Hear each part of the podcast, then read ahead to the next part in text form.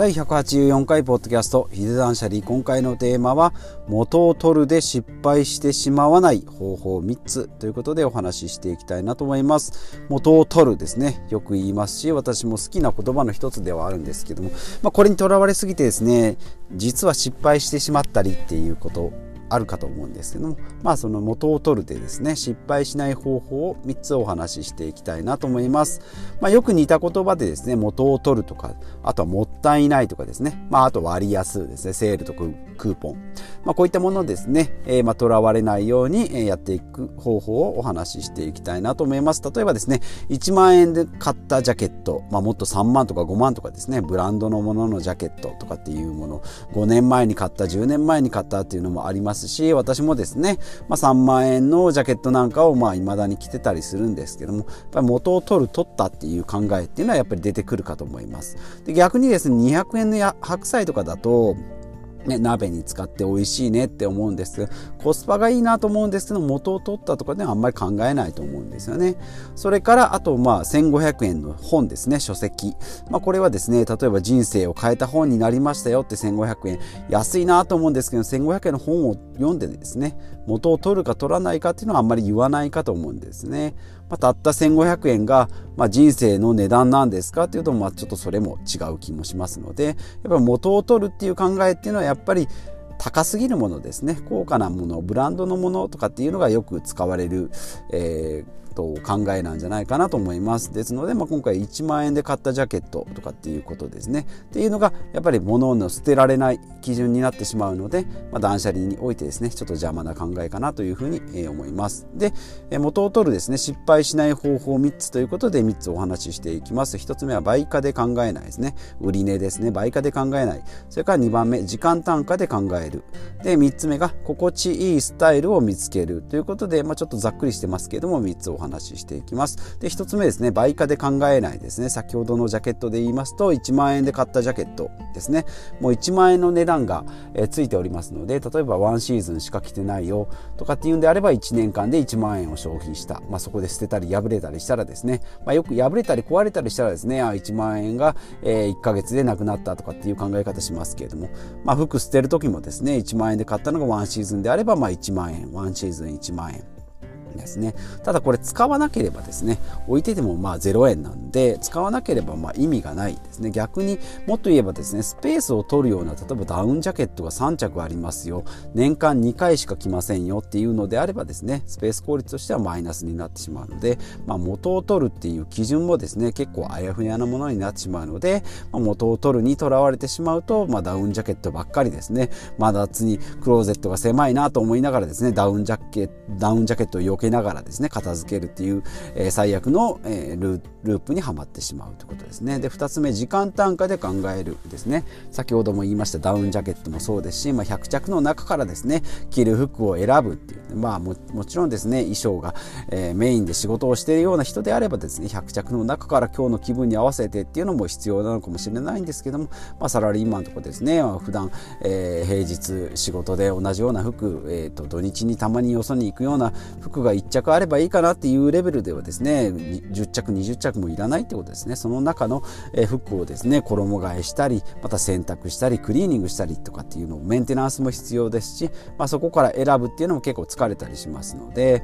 えー、まあ、時間単価で考えるってことですね。すっきり選べる時間。それからいるいらないっていう選択もですね結構頭の思考能力も使えますし時間も衣替えもそうですけどね時間も使えますっていうので、まあ、時間単価を考えるってことですね。で、えー、と3つ目がまあ心地よいスタイルを見つけるってことですね、まあ、クローゼット少ない方がいいのか多い方がいいのか。断捨離的にはですね少ない方がミニマリストでえやってった方がですね同じような服の方が選ぶ基準も少ないですし楽ですよ。ってっていうんですけど、まあ、とはいえ、まあ、選ぶのが好き服を買うのが好きっていう人にはですね、まあ、好きなものにいっぱい囲まれたいっていう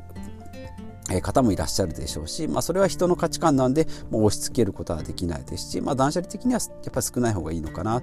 ですね、まあ、クローゼットもそうですし物置もそうですね、まあ、ストックですね、まあ、ずっと使わない例えば洗剤とかですね。ティッシュペーパーとかがボコボコボコボコあってもですねやっぱりうってなったりしますし、まあ、思い出のものですね、まあ、ランドセルとか、えー、となんか作ったものとかですね。ゴミゴミ、まあ、アルバム写真ぐらいだったらいいんですけどね。かさぶるものとかですね。ランドセルとかですね。5月人形とかですね、まあ、使ってる間はいいんですけどもどうしようかなっていうの結構あります。過去の年賀状もそうですね。であと冷蔵庫ですね、まあ、食料なんでですね。賞味期限が切れると、まあ、捨てたりはするんですけれどもとはいえですねなんとかなんとか用のケチャップマヨネーズなんかマーガリンなんかチーズとかバターとかなんかよくわかんないですね。いろんなのがあったりしますので、まあ、こういうのもですねシンプルにしていくっていうのがいいんじゃないかなと思います。あとまあ普段使うバッグの中身とかですね。例えば筆記具がずっと入ってるけど使ってるのとかですね。なんかよくわかんないポーチが23個入ってるっていうのはケーブルもですねなんか USB がなんかライトニングケーブルとなんか充電器とバッテリーとって言ってじゃあ使ってるのってことですね、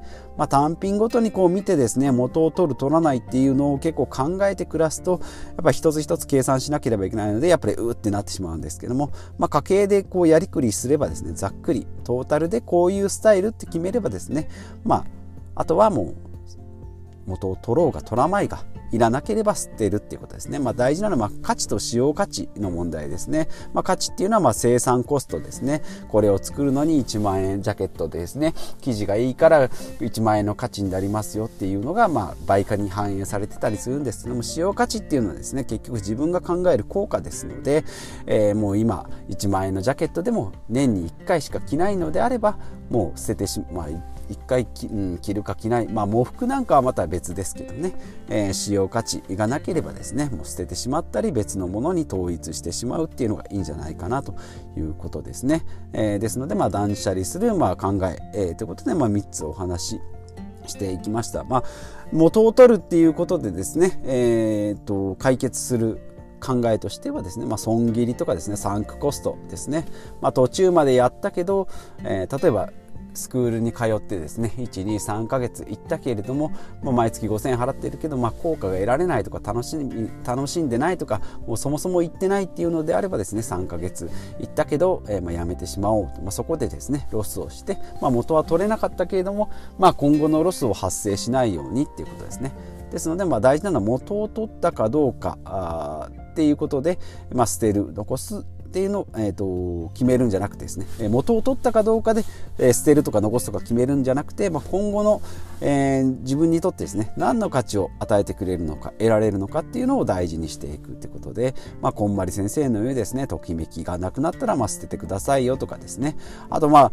使える価値があるんだったら無理して使おうとか我慢して使おうとかって言ってですね無理くりこう補欠の選手をですね、えー、まあバッターボックスに立たしてやってみるけど結局ねそれはエースクリーンアップが打った方がやっぱり良かったりするので無理して使うっていうのは良くないんじゃないかなということですね。まあ、かといって同じものがまあいっぱいっていうのもやっぱ嫌いになってしまうので、まあ、洗剤とかもそうですねもう5個も6個も大好きだからって言って5個も6個もいっぱいあってもですね3ヶ月1年2年3年分あってもしょうがないので同じものがいっぱいあるんじゃなくて適量にあるっていうことですね。ですのでまあ買った過去ではなくてまあ未来を考えるってことですね。買った使,、えー、使った過去に使ったお金の金額ではなく未来の時間自由っていうのを考えていくっていうのが大事じゃないかなということで、えー、今回お話ししてまいりました。まあ元を取るでですね、えー、失敗しない、えー、3つの方法ということで、えー、倍価で考えない。時間単価で考える。それからまあ心地よいスタイル。自分らしさの、え、自分らしいスタイルですね、まあ、人に勧められた、まあ、参考とかですね。やっぱりこの人のやり方いいなって思えれば、まあ、それでもいいんですけれども。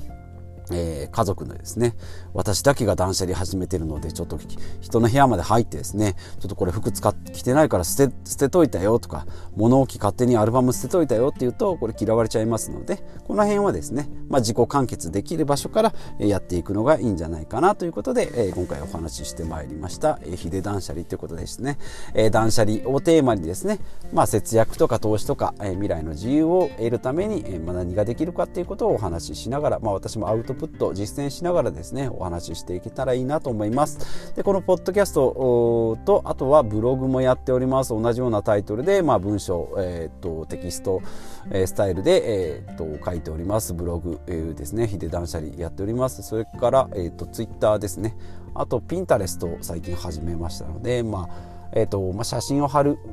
SNS ですけれども、えーと、非常によく伸びてるっていうのでですね色気づいて、まあ、ちょっと始めております、まあ、ポッドキャストとかですねブログを、まあ、アップしてる程度なんですけれども、まあ、こちらもですね、まあ、皆さんもしよろしければ始めてみてもよろしいかと思います。ということでまた次回お会いしましょう。